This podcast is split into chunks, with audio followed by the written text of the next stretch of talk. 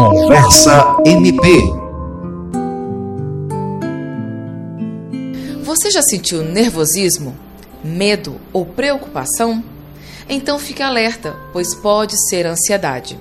Uma reação que toda pessoa experimenta diante de algumas situações do dia a dia, como falar em público, expectativas para datas importantes, entrevistas de emprego, vésperas de provas, exames de saúde, entre outras. Contudo, algumas pessoas vivenciam esta reação de forma mais frequente e intensa, que pode ser considerada patológica e comprometer a saúde emocional. E como saber quando a ansiedade normal ultrapassa os limites e pode ser considerada um transtorno? No Conversa MP de hoje, vamos receber a psicóloga do Centro de Especialidades em Saúde, SES, do Ministério Público do Estado do Acre, Manuela Leandro, que vai nos ajudar a entender como é possível buscar ajuda para controlar a nossa ansiedade. Olá, Manuela, seja bem-vinda ao Conversa MP. Hoje o ritmo de vida das crianças, adolescentes e adultos é intenso, como escola, esporte, universidade, trabalho e relacionamento.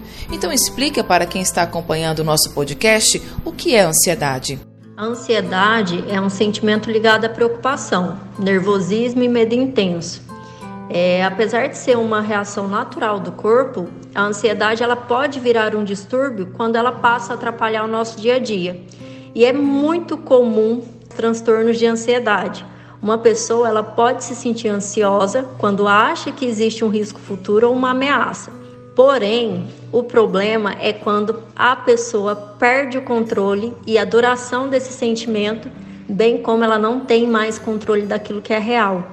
E muitas vezes é uma linha tênue entre o transtorno e a ansiedade comum. Manuela, o Ministério Público do Estado do Acre oferece no Centro de Especialidades em Saúde, o SES, atendimento aos servidores e membros para a ansiedade? Sim, através da psicoterapia com enfoque psicanalítico, na qual se baseia no autoconhecimento, focando no inconsciente para trazer os problemas para o consciente. Ou seja, a gente busca na raiz do pensamento qual é o gatilho para essa ansiedade. E tem também a auriculoterapia, que é uma ferramenta muito interessante, desenvolvida, praticada aqui pela Vera Regina, e ela auxilia também nesse tratamento da ansiedade. Lembrando que quando é necessário, faz-se os encaminhamentos, a participação do médico especialista, de um psiquiatra, de um clínico, para a inserção dos psicofármacos nesse tratamento também. O que caracteriza o transtorno de ansiedade? As características mais comuns são preocupação intensa, excessiva e persistente, medo de situações cotidianas, pode ocorrer também a frequência cardíaca elevada, respiração rápida, sudorese, sensação de cansaço, a incapacidade de trabalhar ou de manter relacionamentos, o abuso de álcool ou outras substâncias como também a sensação de tristeza e desânimo. E como podemos controlar a ansiedade?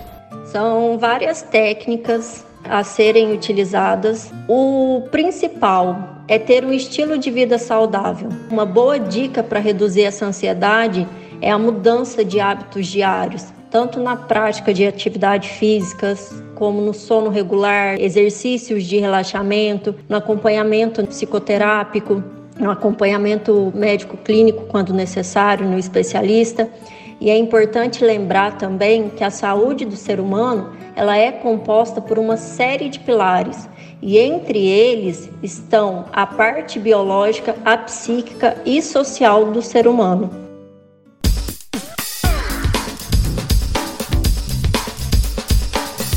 Você ouviu Conversa MP, uma produção do Ministério Público do Estado do Acre.